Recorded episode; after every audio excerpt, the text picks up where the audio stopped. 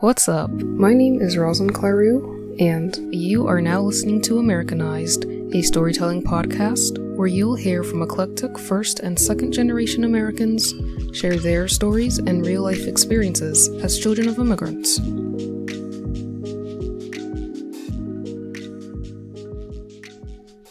Hey there, thank you so much for tuning into a new episode of Americanized after the hiatus. I'm so very excited and happy to bring this episode to you with its focus on mental health. So, happy May, happy Mental Health Awareness Month, and though this month is coming to a close, that is no reason to stop prioritizing or even thinking about your own mental health and mental wellness, ways to cope, and ways to take care of yourself.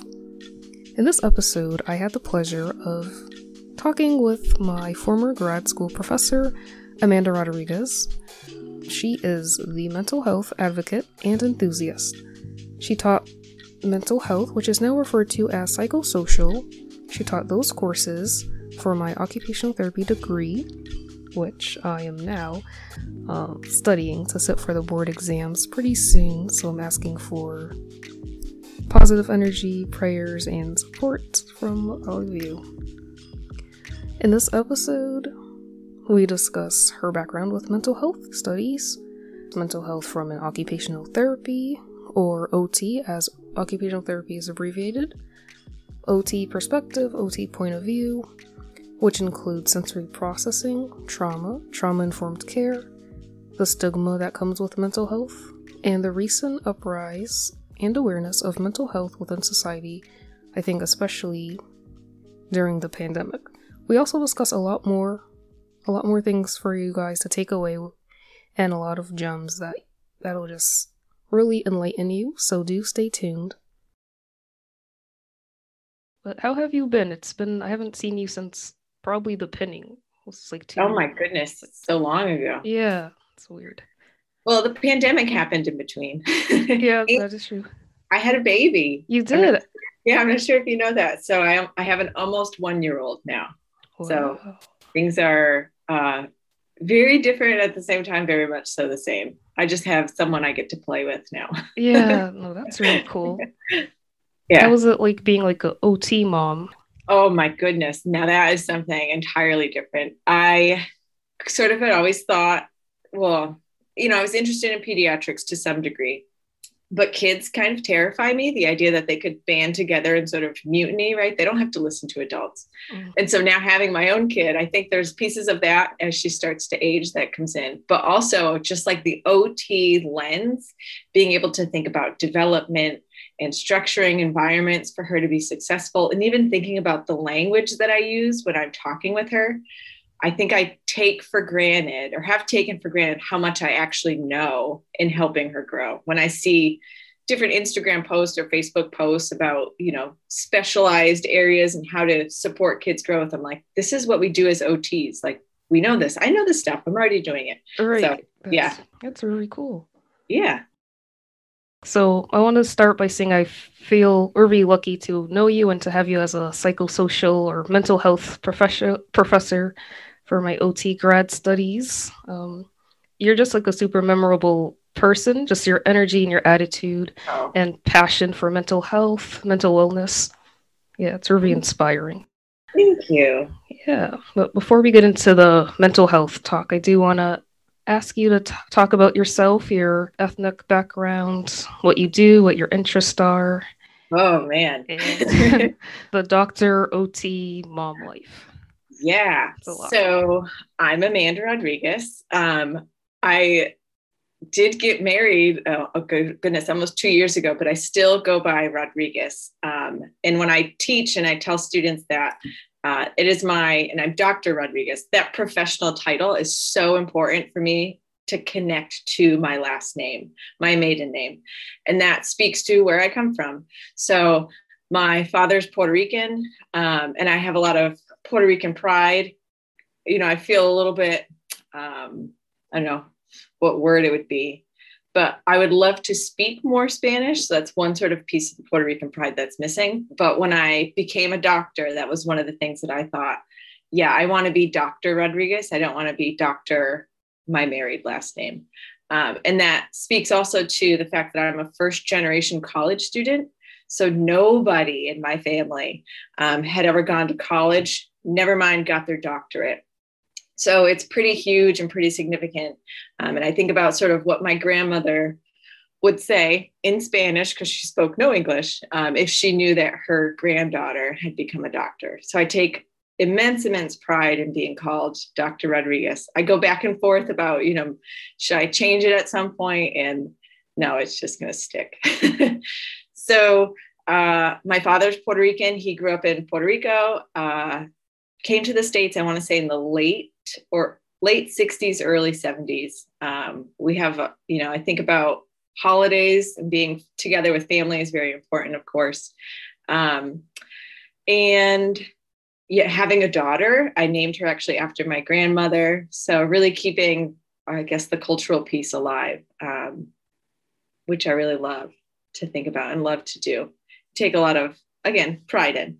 Other things to know about me. Um, so occupational therapy is definitely a passion of mine. Uh, and it nicely integrates with mental health, of course. When I actually went to school to become an occupational therapist, I didn't know that OTs did all this other stuff besides mental health. So I was really thrown off when uh, I had to do all these science related courses. I was like, wait a minute, why do I need to learn about all these muscles and whatnot when I all we're going to do is mental health related stuff? I realized, oh, OT is this massive profession that touches on everything.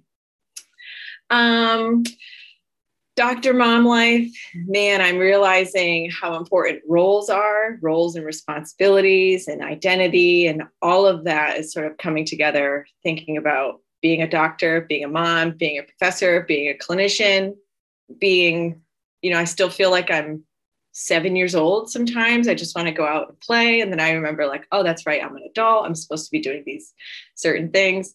So, uh, really just striking the balance between what makes me happy in all of that. Um, trying not to, you know, feel too much of the societal pressure to be a certain way or to act a certain way, especially with the doctor piece. People say, "Oh, we'll refer to you as Dr. Rodriguez." I'm like, please Amanda is fine. I like that. There's no, I, I, recognize I worked hard. And at the same time, I'm a human and you could just call me Amanda. That works. So. Right, right. Wow. That's amazing. That's really cool how you're keeping up with your the cultural piece. You're carrying that on with you.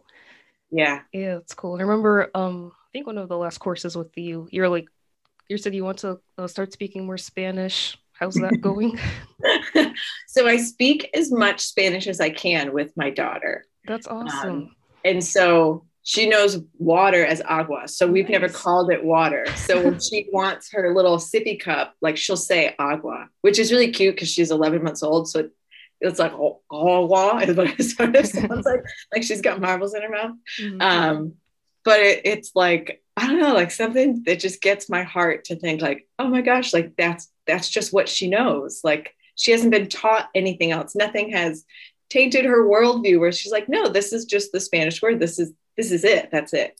Um, and I try to read to her some bilingual books in, at nighttime, which is really great for me because I get to practice my pronunciation and like work on the timing of how I read without, you know, feeling like other people are watching. That's one of the things that gets in the way is that my anxiety around like, am I doing this right? And, you know, am I am I really Puerto Rican and am I really allowed to claim this piece when I don't actually speak the language or maybe I don't pronounce things the right way? And so to read to her is just like, this is all that matters is our little bubble. And I'm doing the best I can and we're having good quality time together.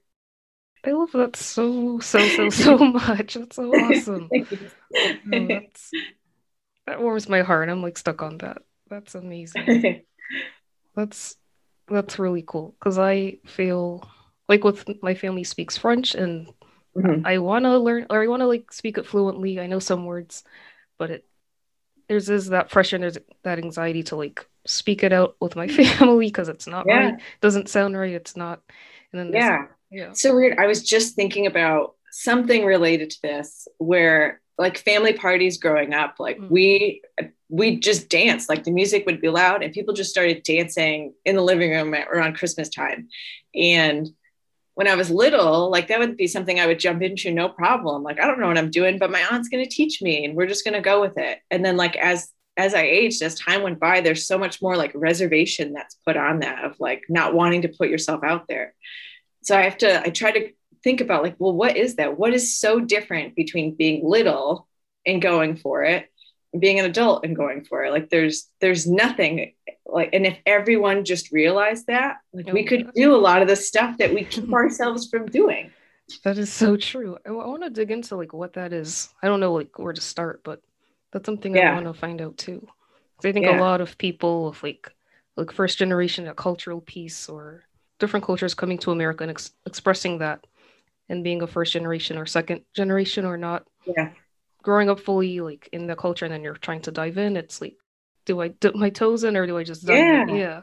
And like if if you like here so when i shared my piece and then you shared your you know hesitation about speaking french that made me think oh it's not just me. Mm. like how many other people are having that same experience? And if we all just realized oh, you feel that way too? All right, then let's just do it, right? If we're all anxious, then let's just drop the anxiety around it because we all want to try it. Yeah. But okay. there is, yeah, there is like this, I don't know, this weird fear, not really fear, but something that we put on it. Like, just go for it. Yeah. I was thinking about meeting with you when you had texted. I was like, oh gosh, that makes me really nervous. But, you know, if something makes me nervous, then I probably care about it and I mm. want to do well and so why not just do it? Lean into the discomfort a little bit. Yeah, yeah, yeah. yeah. And it's try to do that like every now and then, just like yeah, not-, not everything, but every now and then be like, okay, this makes me feel uncomfortable. I should probably do it. Mm-hmm. See what it feels like. I'll survive this. Yeah. You'll survive speaking French. It might feel uncomfortable, but nothing bad's gonna happen. I, honestly, yeah. It's just practicing a language. yeah. yeah. So funny going back to what you said, interesting how you thought OT was solely mental health, and then mm-hmm. it's all these other things. Yeah, and I feel oh, like oh, yeah. a lot of people go in with it, like it's all these other things, and then mental health is on top of it.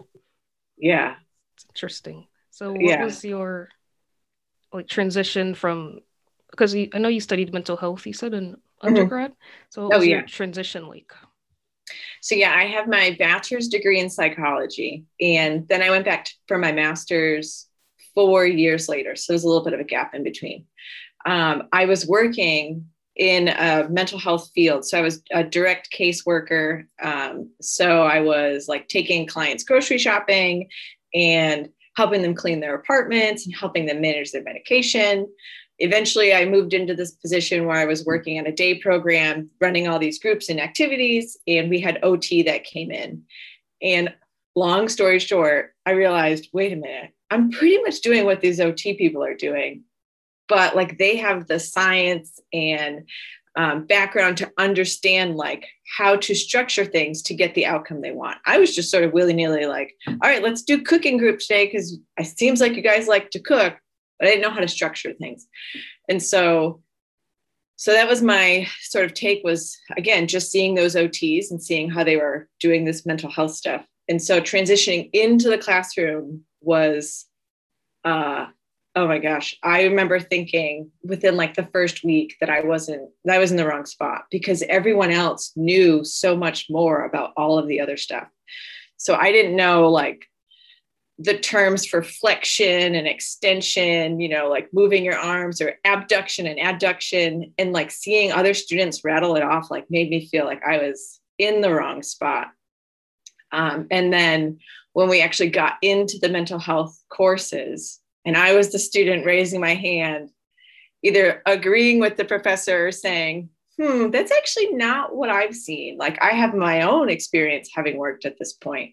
Then I started to realize, like, okay, I don't know this other physical dysfunction or physical ability side of things, but I definitely know this mental health side of things. And I love the way OT looks at the world. And so putting these two together just made so much sense to me.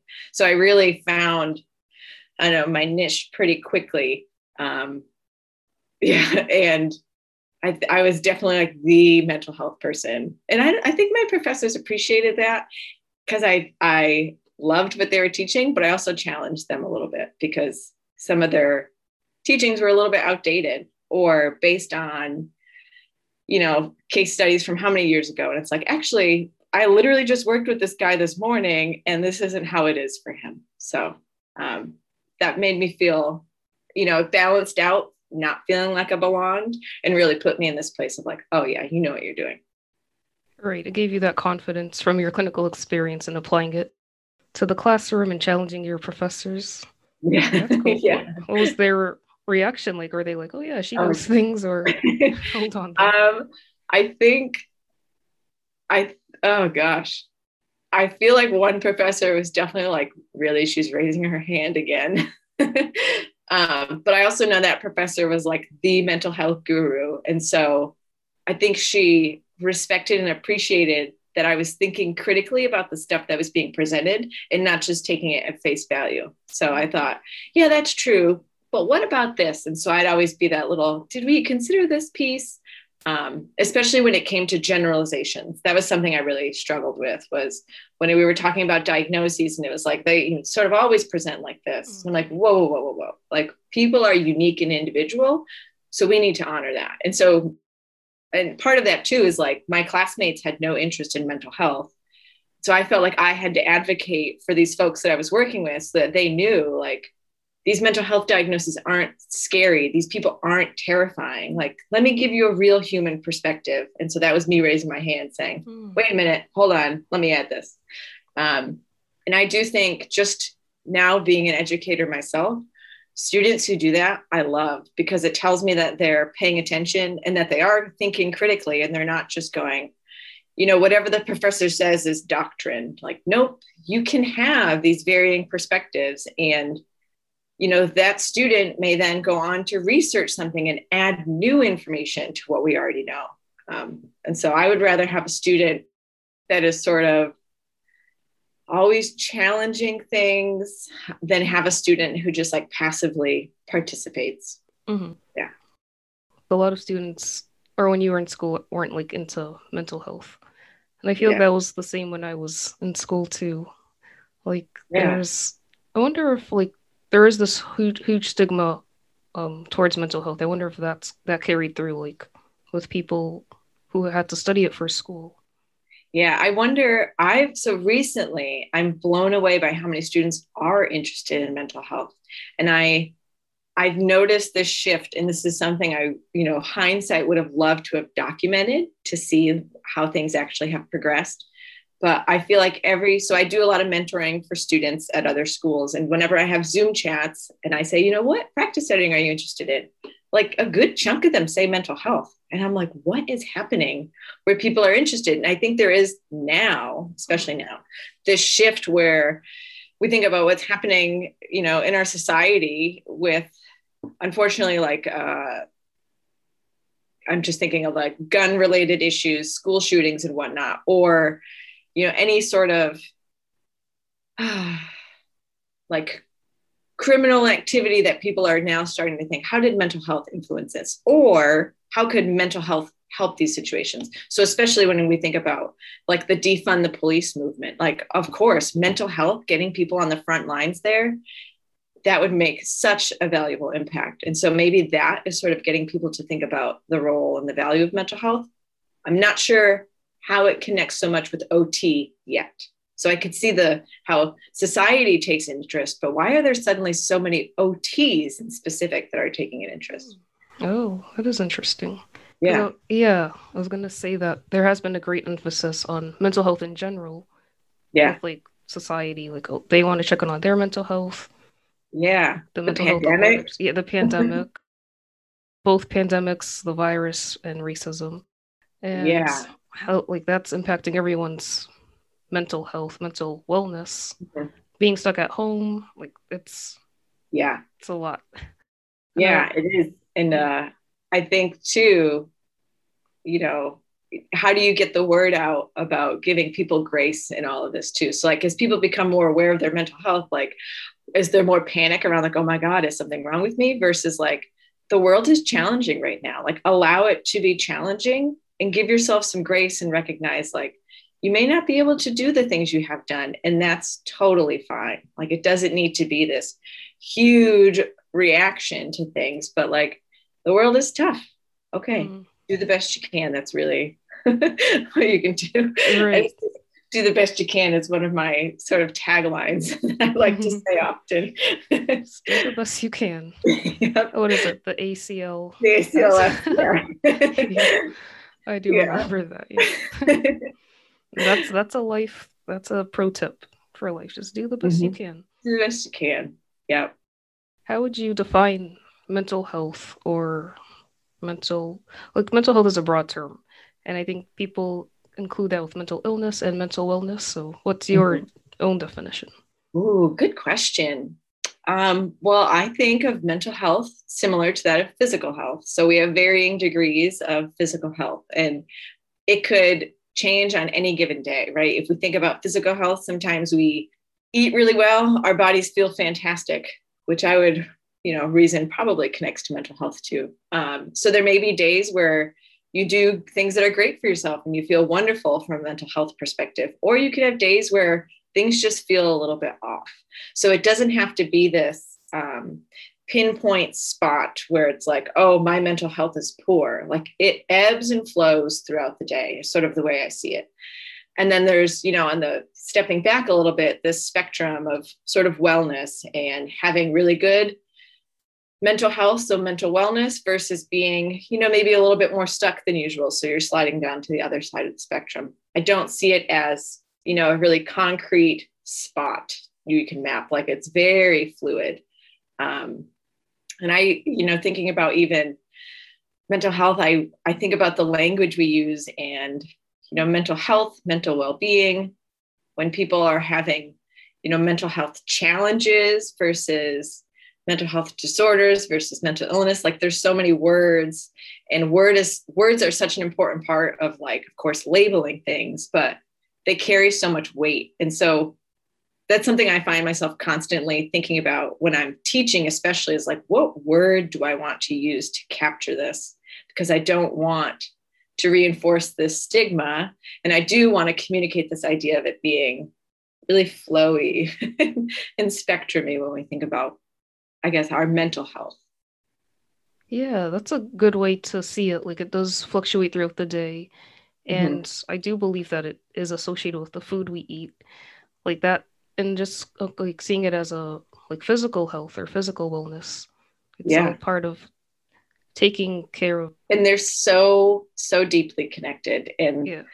that is something I could talk for hours or days about how how how your body feels impacts your mental well-being and your mental well-being impacts how your body feels. Like there are you can't you cannot separate them. Mm-hmm. so thinking about you know what, what do you feel like when you're anxious? Like you feel your heart rate go up. Okay an increased heart rate is a sign of a physical condition and it's also a sign of your mental health right? So like you can't separate those two out.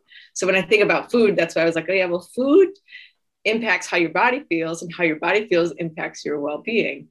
And how your well-being probably impacts the foods that you're going to eat right? Oh. a little bit more stressed and anxious you're probably not going to eat the stuff that's so great. So your body's not going to feel so great. And here we go there's the cycle. It is a cycle it's all intertwined. Yeah yeah that brings me to the the vagal nerve you emphasize that a lot and that like so you shared with us a super super long but informative PowerPoint.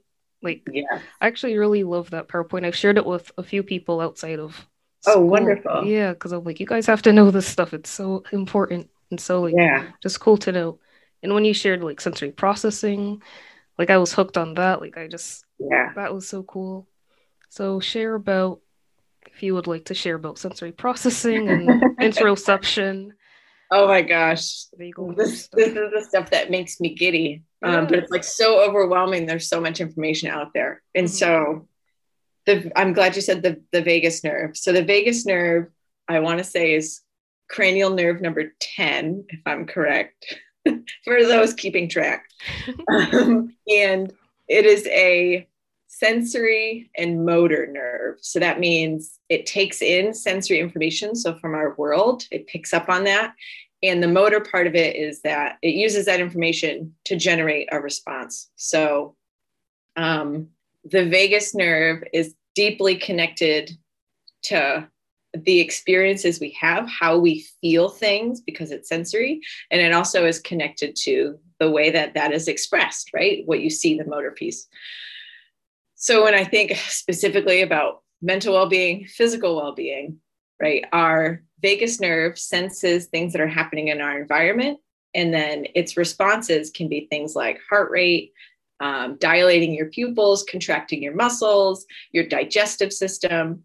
So, literally, the information that you take in from your environment impacts how your body responds. So, thinking about that, like when you're feeling anxious, if you see, uh, I like to use the example. So, I'm a runner and I, well, used to run a little bit more before I had the baby.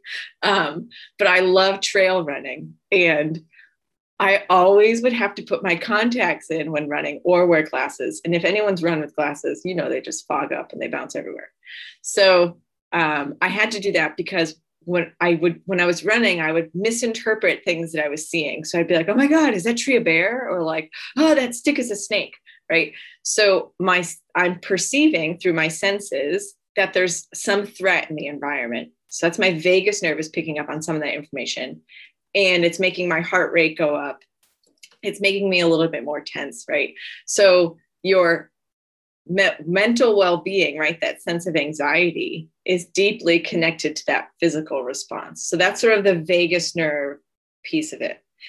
The great thing about the vagus nerve is that just like it can respond and tense things up, it can also relax things. So, one really great strategy that OTs use is tapping into the vagus nerve to relax it. So, learning how to quiet down that vagus nerve so it doesn't have those really strong um, motor responses. That may be super technical. I'm not really sure. Um, but simple things that you can do to, to work on that vagus nerve uh, is singing, right? So the vagus nerve is connected to like the throat muscles in here. So singing, humming, um, chanting. And I think about like um, Tibetan or Eastern cultures and how much they value sort of those practices and how many like um like the buddhist om right? Like that is totally tapping into exercising and toning what's called the vagus nerve. So that can be really soothing and relaxing. Um, there's some other things specific interventions but i won't go into it too much. The other side of the vagus nerve or in general all of this is general sensory processing. Um, and so this is where you know i think back to being a student where I feel like most of my classmates stopped caring in some way because so often sensory processing is seen as like this kid based thing and we put kids on swings and we you know put them in a ball pit and it's super sensory and it's for kids with autism or ADHD right? It's really targeted to this thing. And i realized i don't know if it was through I don't think it was through the school itself, but I think my own research, my own connections to individuals, that sensory processing has such a huge impact on our mental well being, right? So, you know, taking what would be literally an entire course of that I could teach about this and putting it into a small, manageable package would be that our bodies have a unique way of processing the world we live in so the way that I interpret the world is unique to myself. The way that you interpret the world is unique to you. The way that your parents, your siblings, whoever, they have their own unique way of interpreting the world. And so when we're in environments that are difficult for us to interpret, we may present um, as frustrated, as disinterested, um, because our bodies are struggling to handle all this information. I'm not sure if I'm explaining that so great. Um, but basically, for like personal example, let's use that. I get really overwhelmed with a lot of visual stimuli.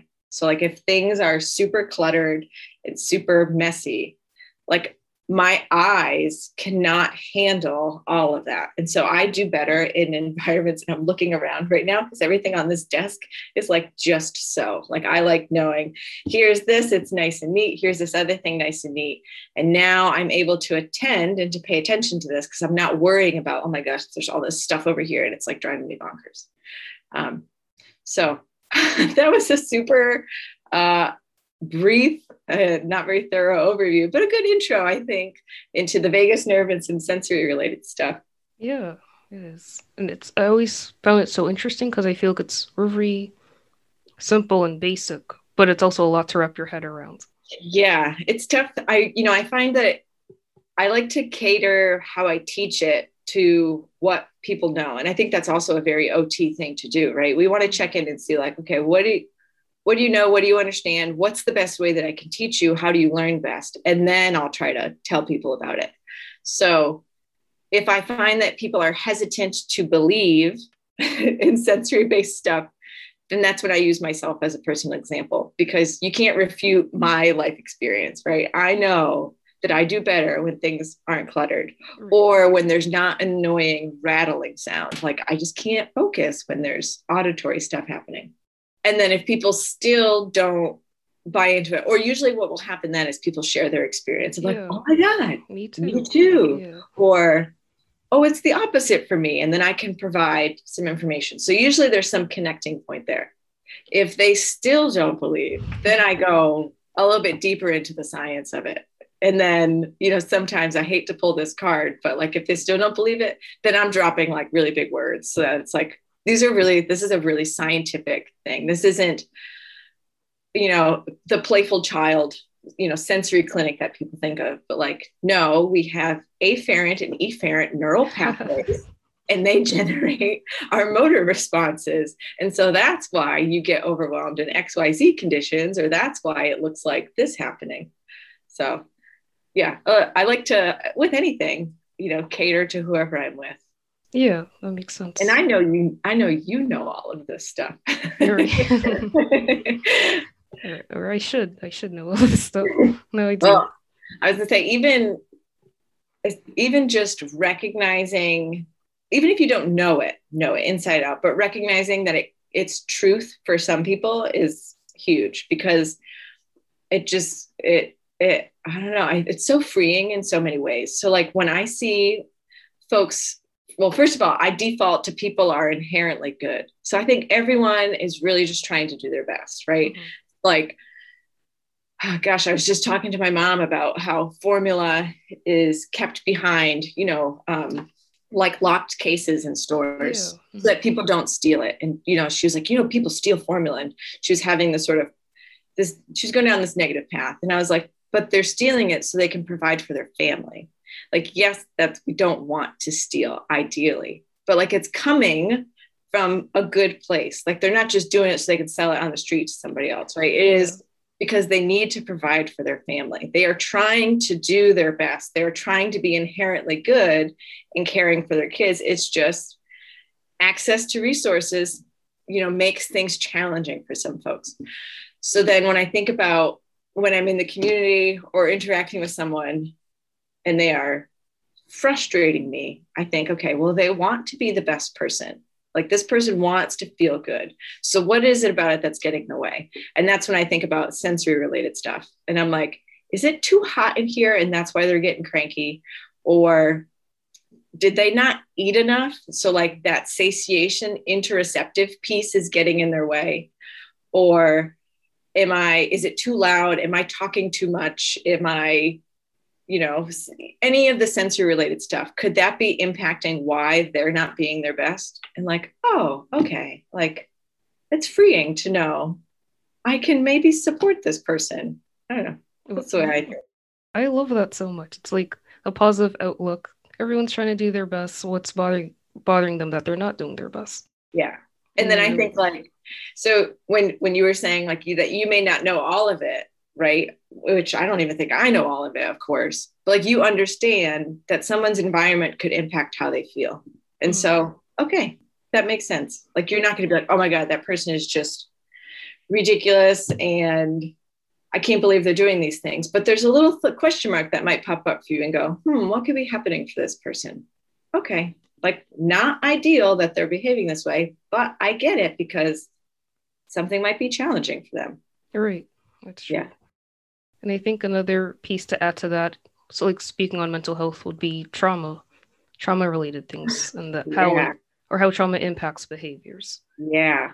trauma is huge. So trauma is trauma sensory based work are probably trauma sensory based work and I think what we call therapeutic use of self are like my three favorite things ever. Um, it's weird to say that trauma is my favorite, but it's my favorite in that it really helps to explain um, how people present. So that basic piece that we were just talking about, like what what may be getting in people's way. Um, and there's like so much that can be done to support folks who have trauma. And I feel like even just validating people's experience of trauma is huge for that person. Mm-hmm. Um, and it has such a huge impact on our community. So, like, it is very much so like the village mentality, right? Like, yeah. if somebody has trauma, like that is going to trickle into other people's lives. And so, why wouldn't we want to support these folks and make them feel, you know, that they're safe in whatever regard? Um, so yeah, that's another piece I think about when people are, uh, when I see that people are struggling, is I think, huh, what has their life experience been like that leads them to behave this way? Mm-hmm. So, you know, I think some people would say, I don't know, that I'm too, I don't know, not not too kind. Like, there was a term that used to be used a lot when I worked in group homes, where it's like, you know, you didn't hold people accountable or whatever it might mm-hmm. be. And I'm just like, no, I just recognize that there are a lot of factors that are influencing whatever they're doing. It's not as clear cut if as people make it seem. And man, wouldn't that be so easy if we could just say, "Oh, it's because of this that they're acting this way." Like no, there's so many variables. So like is it the present environment that's making this person distressed or is it something that happened to them that they subconsciously aren't even aware of from their mm-hmm. childhood that's like oh that's why they're reacting this way right and then as a clinician or even as a human being to think that you could be a part of that person's life to make them feel safe and change the trajectory like why wouldn't you want to be involved in that if it's so mm-hmm. easy as just saying i hear you i accept you i see you like that's so easy to do easy yeah and that, yeah the little things that could be all they needed to hear or yeah. to or somebody like that in their life yeah that yeah. reminds me of my um the last fieldwork that i just finished my second fieldwork i was at a behavioral health behavioral health school slash group home mm-hmm. with what they call behavioral kids. They're not behavior. Yeah, yeah, you know how I feel about behavioral. I hate that word. Yeah. That's like I would have to do this when I talk to kids yeah. or the, anybody. But yeah, I was like, I had a, I was slow to like build rapport with the kids because I knew they had a trauma background. That's what they mm-hmm. emphasized in orientation. Yeah. So I did not want to trigger them by anything. Like, yeah. Even saying hi, I was like, I don't know. Yeah. I was I was being a little bit over dramatic, but at the same time, it's like you never know. Yeah. And therapeutic use of self was just like thrown at me. Like that's something I really had to learn to do and learn to be the person that they needed in the moment or just yeah. like support them with like sensory or just seeing them mm-hmm. and hearing them and i would always like ask myself with that question so like what why are they behaving this way what brought them to this placement like why mm-hmm. are they not at home or like what's going on really right right yeah. so you're you're also taking that mentality of like they're inherently good so what's keeping them from getting what they need right like yeah huh that little bit of curiosity mm-hmm. goes a long way because when you have when folks have that perspective of oh it's this you are limiting yourself to literally only seeing that right. like if you're curious and you ask what's happening here like oh my goodness the things that you could be seeing mm-hmm.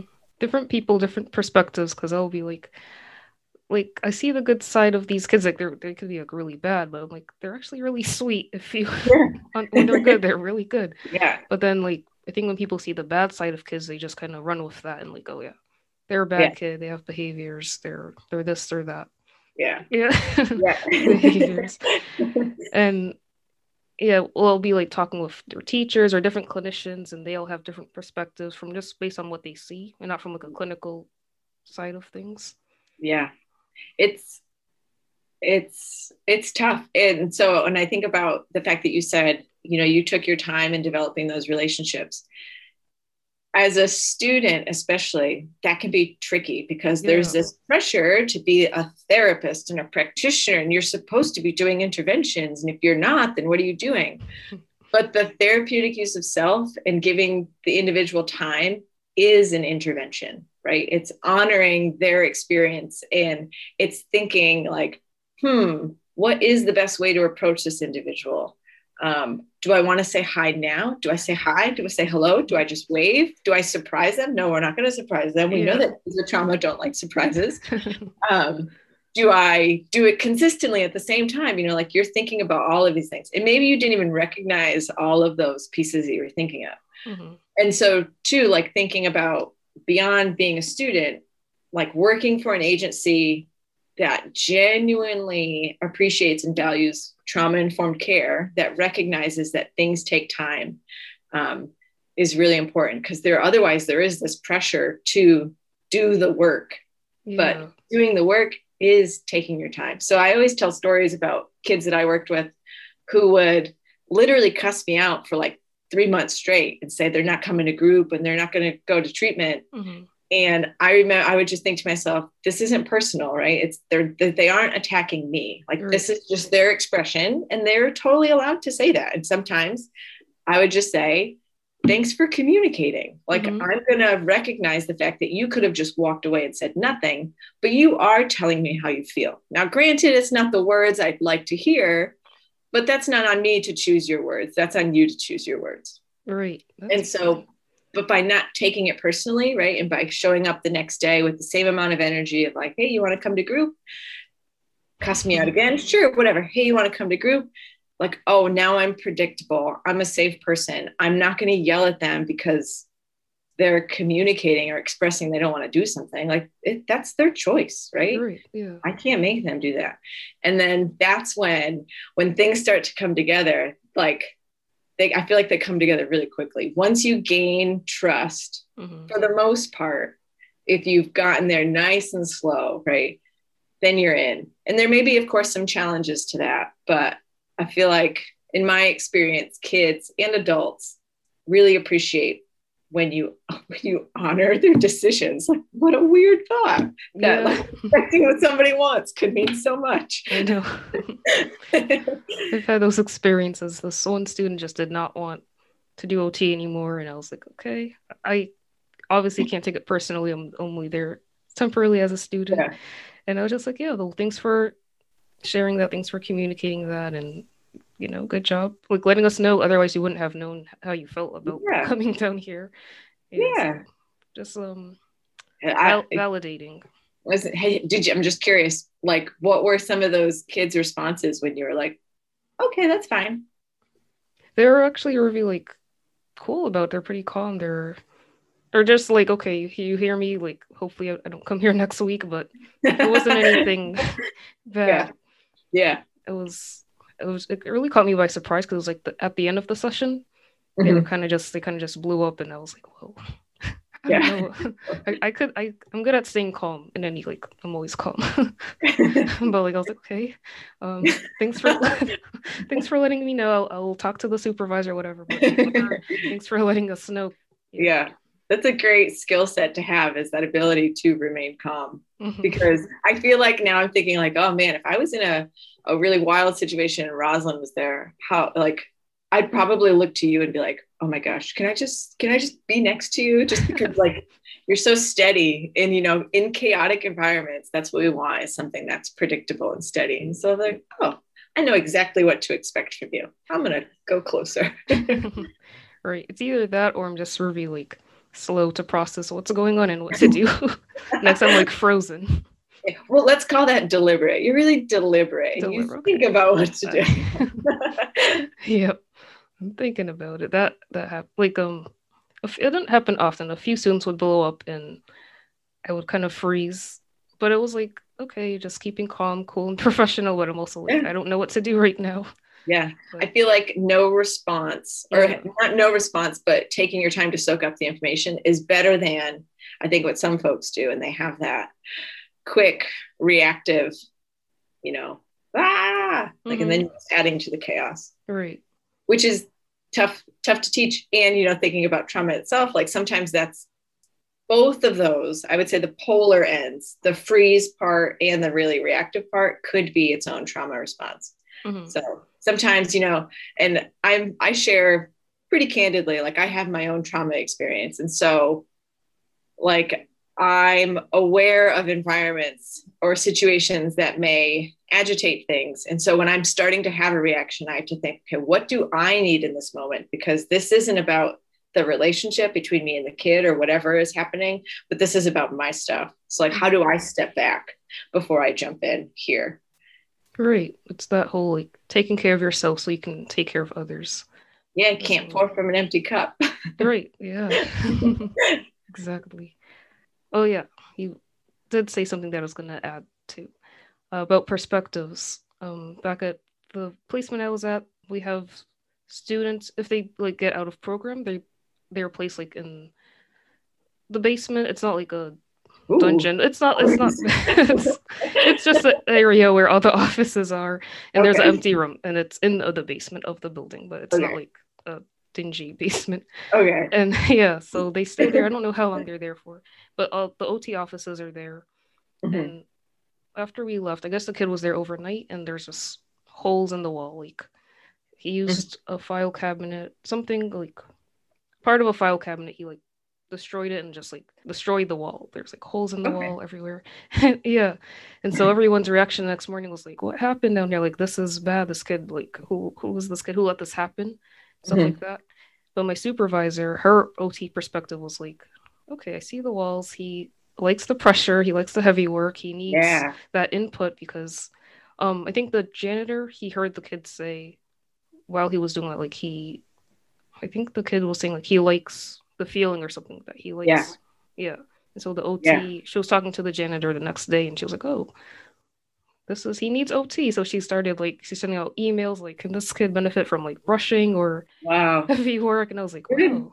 Good way of looking at it. Yeah, I was like, that's and I think that sort of speaks to I like I feel like that curiosity piece about like, hmm, mm-hmm. what could be happening here?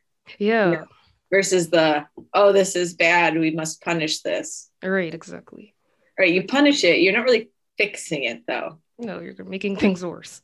Yeah it's one of the things i'm not sure if maybe you had this experience too working with kids but there's this i think a lot of times too there's this jump to punish and to take things away and whatever and it's very rarely paired with like the teaching part of like what should be done instead or mm-hmm. what can we do to support you so it's like oh you know they didn't get on the bus in time so we're taking away their tv was like, well, did we think about how we could support them so they could get on their bus in time? Yeah. like, are like, we just why? taking things away? Yeah, yeah, you have to always ask why. Like, why did this happen, or what's impacting this behavior? Yeah, and that's what my placement was really good at, like um teaching moments instead of just. Yeah. They never took things away. They would like, either you don't earn. They had like points. Yeah. Earn, either you don't earn points and you learn why, or you replace behaviors, things like that. Yeah. But they would not take things away that's um so i know like our mental health stigma and the perspective of mental health is like shifting for the positive. Like where people especially when i think about like the work being done with men in mental health and you know men can't be sensitive and blah blah blah blah blah. Now there's like this you know men are openly expressing their mental health challenges. So like like as, a, as an example of like okay we're becoming more accepting and whatnot. I would love to see a shift where we don't think about punishment the same way. And I guess sort of speaking to the trauma piece, like that we, you know, I feel like so many people say like, oh, you're letting them get away with it or mm. whatever. And it's like, but are you are you considering what may have impacted them to get to the point that they're at and like being more understanding of that. I just feel like I, I know I see so many things on, of course, Facebook, mm-hmm. where it's like people are so quick to judge and jump to conclusions and say take things away and don't do this. And you know people have no respect anymore and teachers let kids get away with everything. And part of me is mm-hmm. like no we're we're just being more trauma informed. We're recognizing that there are different circumstances that impact how people you know do their lives and what people i don't know how people respond and that always being punitive is not helping Mm-hmm. And I feel like right now, especially, and maybe it's just because I see it more on my Facebook timeline, but like people are a little bit more heated and contentious about it and feel like, oh my gosh, we're being so soft and everybody's a snowflake these days. Yeah. Like, no, we are just recognizing the variables in play and like trying to think creatively about how to support people instead of just dismissing them and you know being punitive yeah exactly um when i learned about trauma informed care i was like shouldn't this be happening everywhere like why is this a why am yeah. i learning about why this? is this a thing yeah exactly like why is this like why is this yeah. a new thing yeah i so i think about that so often when people ask me to like teach or present on it because mm-hmm. i'm like what do I present on? Like, it's just so to me, so duh. So, like, yeah, this is how you should just treat people. So, part of me wants to be like, trauma informed care. Like, there's the title slide. The next mm-hmm. slide is just be a good person. Oh, yeah. yeah. That's all you need to do. Yeah, it's in the word, like trauma informed. I think everyone should, um, just like knowing that everyone has gone through something. Mm-hmm. be careful about that and be a nice, like, be a good person. Around. Yeah when I do do the the teaching for it, um, I sort of think I like default again, like, well, people know that they should just be good, right? Some people unfortunately don't.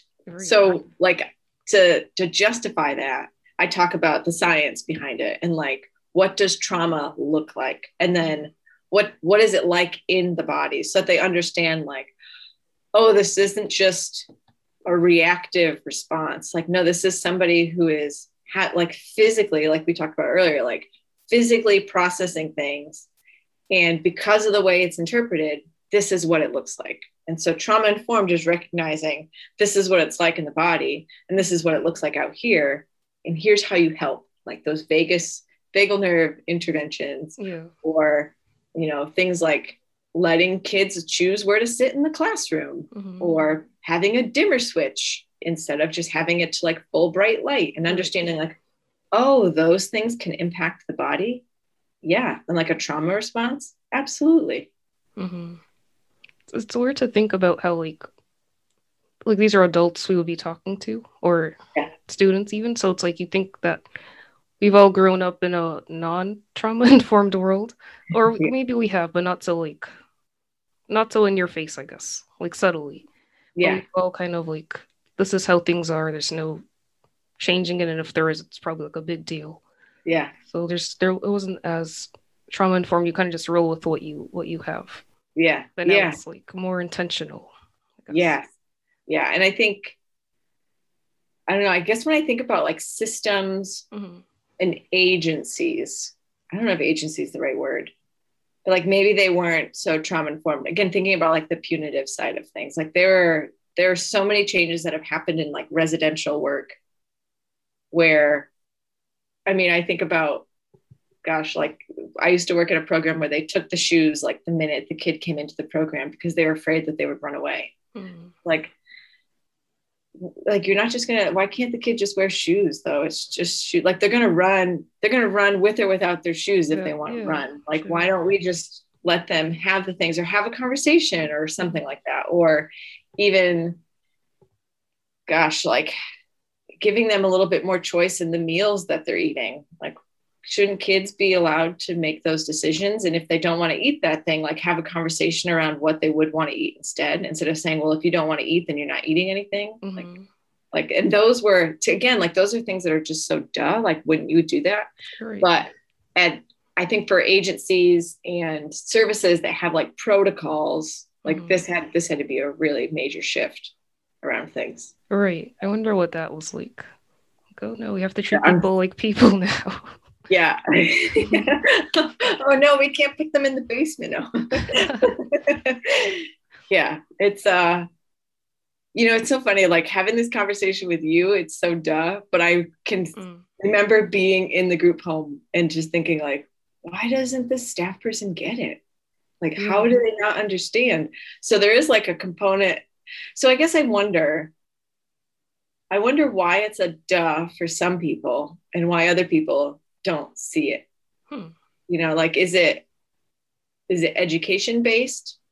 Is it life experience based? Where like, I know, and maybe life experience in terms of also where your healing is. So for me, like I know what would work best for me. And so that's what I try to give to my kids. So it's a duh because this is my life experience. So of course I would want to be treated like this. So of course I'm going to treat you like that. But I also have like the awareness and ability to reflect I'm like, oh, I didn't do so well when people approached me this way. And so I would like it better. You know, if you only know one way, yeah. How do you know that you could be treated a different way? So I guess when I think about like staff, and for the most part, staff that I've worked with definitely have their own trauma histories. And I don't remember if I told you, but I had done um, an ACEs study in service with staff where they actually had to record their ACE scores.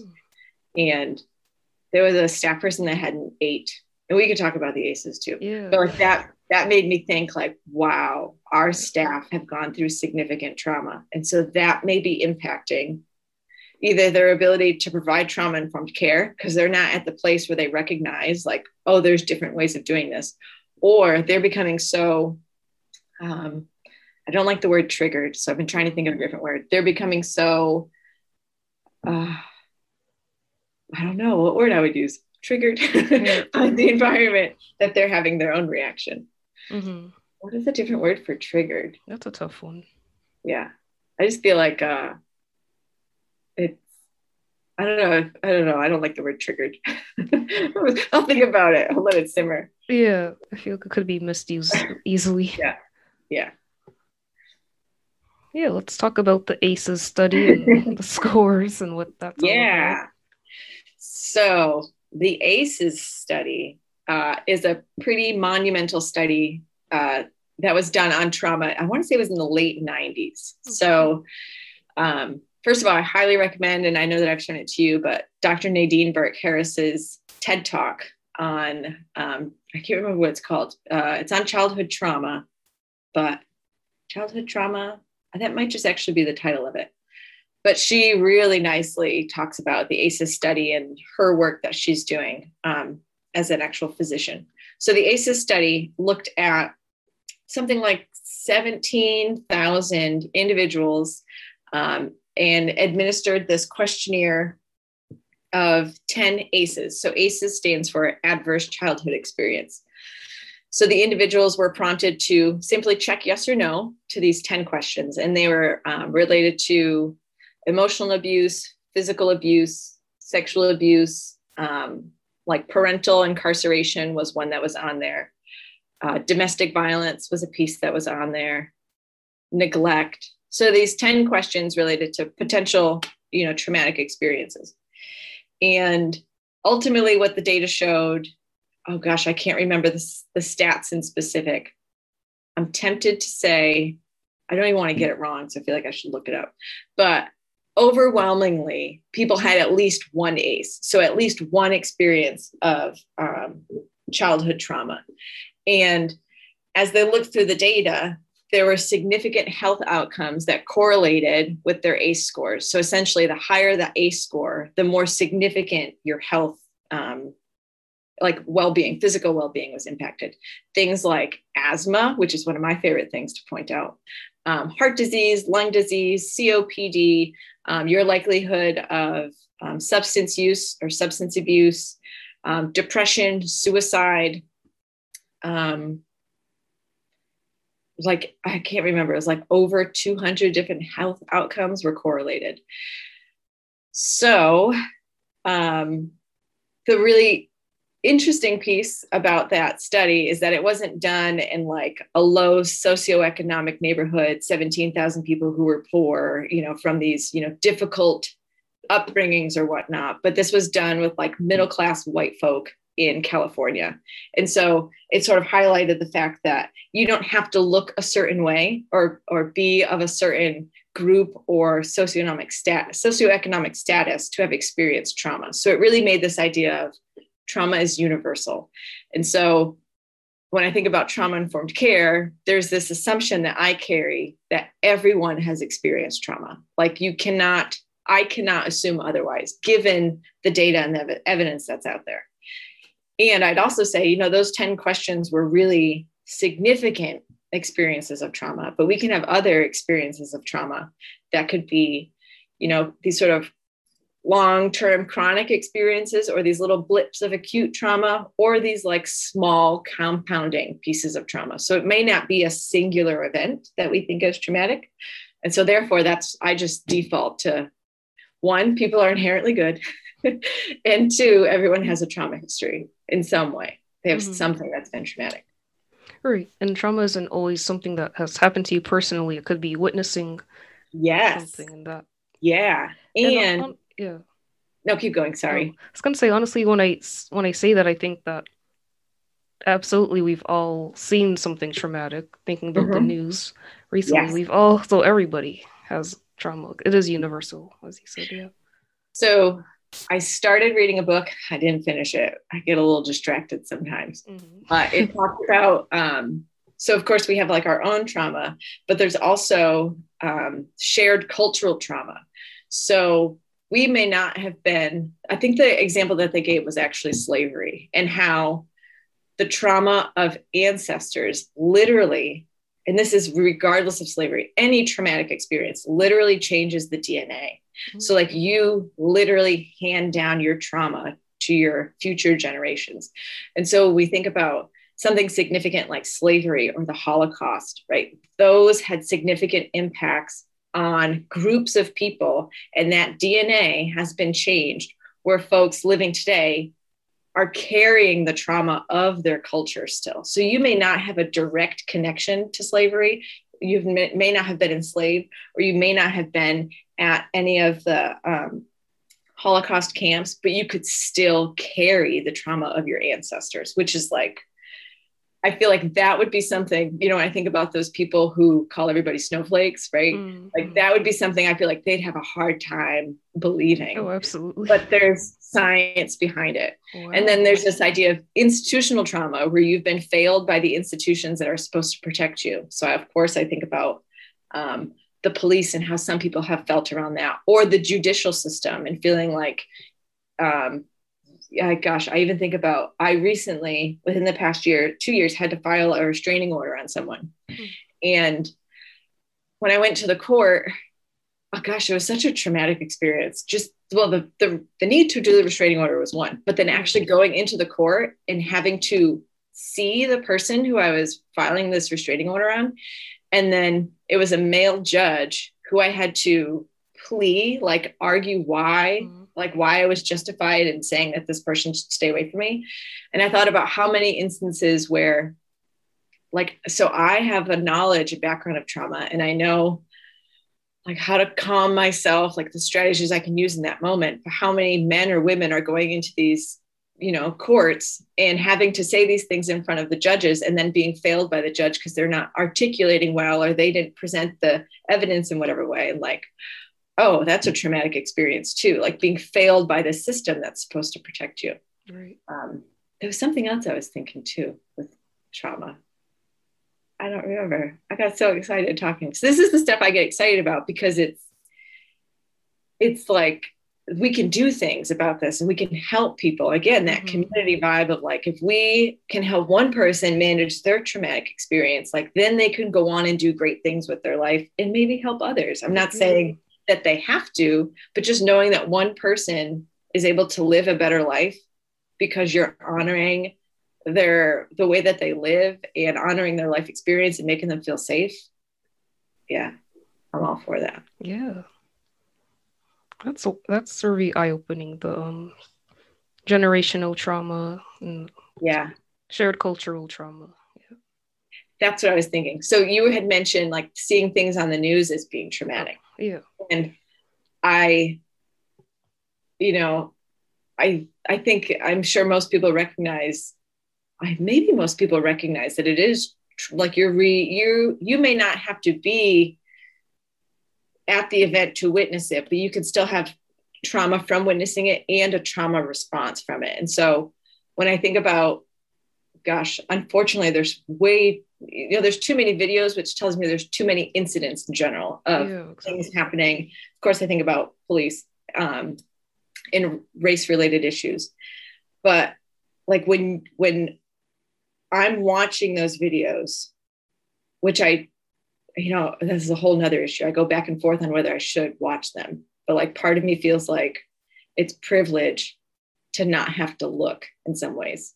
But at the same time, I know that watching disrupts my mental well being. And so when I'm thinking about doing these things, I have to think, you know, what, if I'm going to watch it, what do I need to have in place before I watch? And so that's sort of advice that I would give folks. Like if you know you're going into something that's potentially traumatic, have a what I would call a safety plan in place where it's like, all right, in the event that this does dysregulate me, what are three things that I can do to get back to center? Or, you know, something I also try to do is like the people that I'm close to, I'll tell them I'm going to be doing something that's going to potentially dysregulate me. Like I'm going to need these things afterward. Because sometimes, a lot of the times, when you're having that trauma response, you can't get up to the front of your brain where you make good decisions, right? You are just living back here in your trauma. And so having somebody else who can support you and who can get you calm and regulated so you can go back to making good decisions um, can be really helpful. So I will tell like my husband, I'll be like, I just went through this. And so I need this right now. But like being able to clearly communicate it or saying, I know, you know, I have something really challenging coming up today. And so I need these things. Having that self awareness and the ability to communicate it. Yeah, that's huge. Like being self aware and acknowledging what you need or identifying what you need and what will help you. That's another challenge in itself, I feel like. Mm-hmm. Yeah. And so these talks are great because I like to think, you know, someone can take some piece of this and go, oh my gosh, I relate to that and so now now i can use this information to be better not that we always have to be better but this idea of like to be better for you to feel better for yourself not like to be successful and to make lots of money but like no to be able to live your day without you know having that little voice that pops into your head that says whatever negative thing or to have not have that physical reaction when something is distressing all right, that's super super important. And I feel like there's so many takeaway messages from from this conversation right now. We're, all, we're everywhere.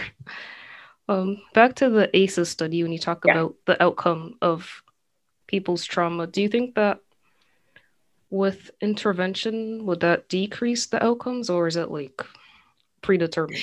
Good question. So the greatest thing about the like suggested intervention for um, the ACEs. So like, okay, great, you have four ACEs. Now you're like predetermined to have COPD. Like that's not the way it goes. You're you're at an increased likelihood.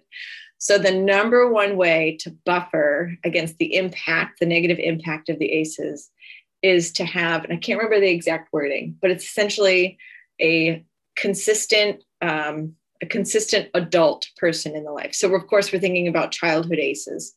Um, so, anything that happens between birth to 18 years old. So, if there's a traumatic event that happens for an individual between their years of zero through five, if they have a consistent and loving, unconditional adult in their life, those the, the potential negatives of the ACEs is decreased. And I would reason to say that it doesn't matter if it's in childhood, but in adulthood. So when I reflect back on what has been helpful for me, there's nothing, there's no particular thing I did. I started running, so that helped regulate how I felt, certainly helped me feel better about things. But it was actually having my best friend um, who was, again, like consistent like if I was really angry one day, like she'd be the same sweet person the next day. If I was struggling and really emotional, like crying, like she would be so supportive. And so no matter what was happening in my life, to have that person to come back to, that's what helped me build and sort of build my recovery. Um, then I too, of course, think about my husband. Like I get a little bit wild sometimes. Like I just get overwhelmed still and it's just so great because no matter how I show up, like it's the same love that's coming from him. And so, one of the things that you can do for kids with trauma or adults with trauma is to just be there and be their person. So, recognize that, yep, they're having a reaction.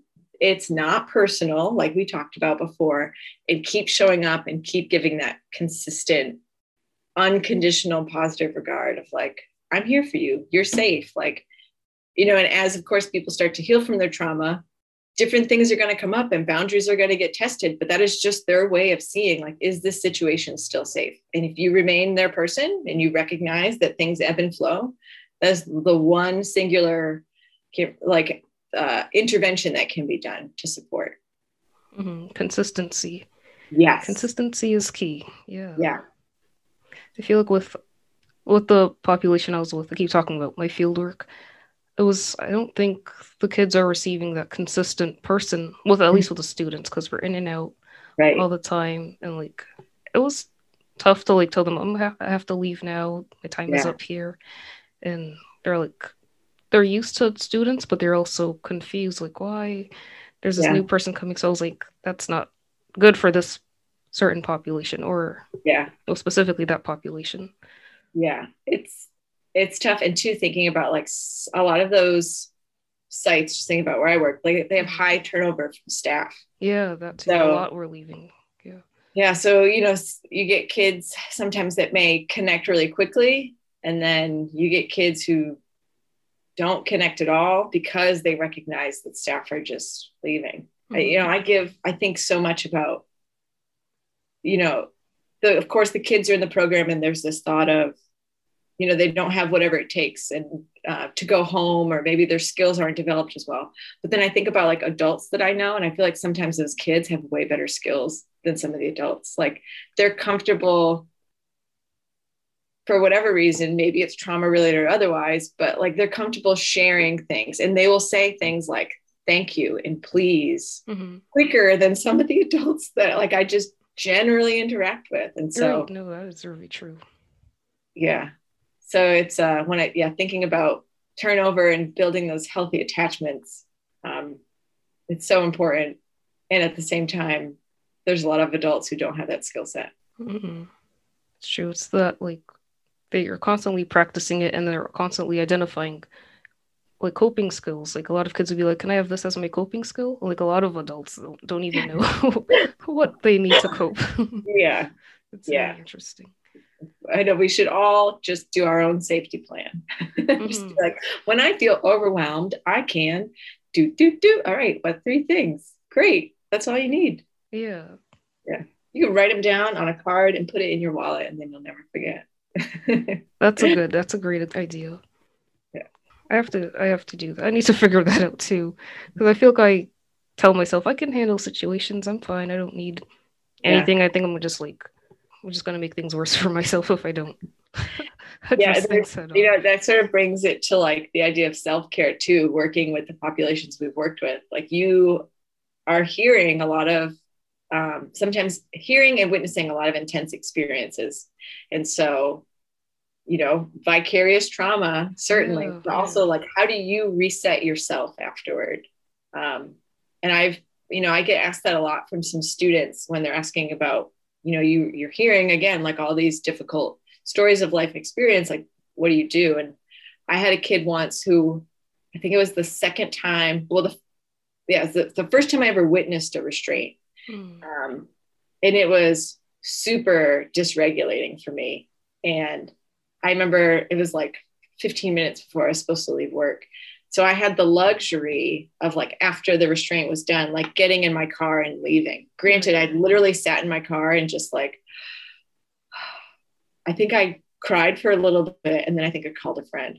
Mm-hmm. I just thought like, I need to have something that I can do, you know, like whether you know crying counts but like calling someone to like decompress like making sure that the stuff doesn't i don't know like they're heavy real experiences. This isn't you know somebody spilled something on a t-shirt at a clothing store. Like this is somebody you watched a kid get physically restrained by these two large adults. Like mm-hmm. wow. Okay how do you process that and then also how do you go into work the next day? And so one of the things that i did which i'm not sure if it's done all the time but like i actually sat with the kid and said i had a really difficult time watching that. Like that was hard for me because i felt for you in this situation. And i don't think a lot of the kids really ever got that in the group home where i worked. Like it was so i don't know disconnected. But so yeah so for me part of my safety plan was processing with them and like letting them know like that was hard for me i can't imagine what it was like for you well yeah i haven't heard i don't think that's a thing i that's the first time i've heard that but that was that helpful for the kid or were they like I don't know. What was that like? They were definitely caught off guard because mm. it's it's just something that it happens and nobody really addresses. Nobody really talks about. Like, I don't know. There's so much value in sharing how you feel as an adult too. It also models like what you should, how you should communicate. Mm-hmm. But it, I wasn't doing it. I wasn't doing. I was doing it for them in some way, but I was doing it because like I I needed that, but it wasn't selfishly motivated. Like I was thinking about it as an actual intervention. Um, sorry, they're mowing the lawn next door. oh, okay. um, so I, I, think in a real trauma or true trauma informed environment, we, we should be having those conversations and mm-hmm. not like, gosh, I guess I'll share more. Um, so growing up, witnessing domestic violence, like my my parents would argue with each other and get physical and then there was no resolution i never saw them talk it out mm-hmm. or not even talk it out but it was just like this weird like oh that just happened and for three days we're not talking to each other and then suddenly things are back to normal and so mm-hmm. that's not that's not a normal process and so when i think about these kids or anyone who's been through some sort of experience like that like showing like we can have a conversation about it and it can be safe. Like it is a, we don't have to pretend like this never happened. We're not denying this experience for you. Like let's talk through it and figure out how can we prevent these things or what did it feel like for you and what do you need to help? Because no one else, if we're not talking about it, we're not we're not doing anything. Not only it's not that we're not making things worse, like we are making things worse by not having the discussion. Mm-hmm. We can't just pretend it didn't happen. Exactly. And yeah. We shy away from those conversations because for we don't even know why. Like it's discomforting or yeah. We just want to ignore what happened, but the impact. Yeah. You have right. to address the impact because that's huge. Right. Yeah, that's part of trauma trauma responses. Yeah, definitely. Hmm. Tough conversations are well, they're tough for a reason. Yeah, but they're, they're valuable. Absolutely You just have to get your brain going. Like, you just have to think and yeah. be okay with tough conversations. Yeah. That is the, you know, going back to sort of what we started on, like, that is the leaning in part, mm-hmm. right? Like, the benefit here outweigh, like, not doing, I don't even know if I can phrase this right. Doing something that is outweighs not doing anything, right? Like, we have to do something. We have to lean into that discomfort. Like, it is for not just the better of this child in this moment or the adult in this moment but again thinking about like how that can initiate this like oh you know i feel safe the world is safe now i may not you know this is of course over time i may not have these you know large trauma responses anymore because i have this individual who's taking the time and having these conversations um, making me feel safe right we we talked about a lot. deep breaths. Um, yeah. We can wrap up. I'm just gonna ask you one last question. Okay. This is a big one. What is oh, your boy. the message you want to send out to all the listeners? Oh man. What is the message? Um, oh, well, if I could tell anyone anything. Oh, okay, I've got like two things now. Okay. Uh, one, I would say challenge yourself if you don't already feel this way but challenge yourself to believe that people are inherently good right? And off of that comes like this get curious part right? If something's if someone's not doing something good you know what could be impacting that and the second part is uh really simple lessons. Be a good person. So we, talked about trauma informed care and how it's really like a duh. Well it's a duh because Roslyn, you're a good person and you know what it's like to treat someone the way that they want to be treated, the way that you would want to be treated. And so default that people are inherently good, get curious if they're sort of not. And then from a trauma perspective, like just be a good person when you're interacting. Um, and I guess I'm going to go one more thing because I'm thinking about mental health and you know taking care of yourself. Um, and I would say recognize that your environment has a, a strong influence on how you feel. So sometimes you have to switch up your environment to feel better. Sometimes you cannot think yourself into feeling better. You can't be like, oh, I don't want to be depressed anymore, or I don't want to be anxious, so I'm not going to be anxious. No, try switching up something in your environment to see if that makes a good change for you. Yes, awesome, awesome messages. I love how simple they are, but we did talk about the why behind these messages. So, yeah, yeah, yeah. Be a good person. Be a good person. Don't even people think are about it. inherently good. People are inherently good. Yeah. I think if we thought that more often and got curious, Mhm. e- and two, thinking about yourself too, like you are a good person too. Sometimes we feel like maybe we're not so great or we're not doing what we should be doing. Like, no, you're doing great. You're a good person. You're doing the best you can with what you got. Mm-hmm. Exactly. Oh, those are really, really good messages that everybody has to hear. Well, thank you for being Yeah. on the show. Yeah, it's great Okay. talking with you. Yeah, this was great. It was nice to see you. You too. It's great to hear your voice again too. Yeah. Thanks for this opportunity. I told you it made me a little uncomfortable, but um, I leaned in. And look at, I'm okay. Yeah, we made it through. That's right. That's right. I was nervous too, but I was like, if there's one person to talk about mental health with, it's definitely you. Thank you. I appreciate that. Mhm. Yeah. This has been um, encouraging, inspiring, validating. Reminds me of why I do what what I do. So I appreciate I appreciate this opportunity from that perspective as well.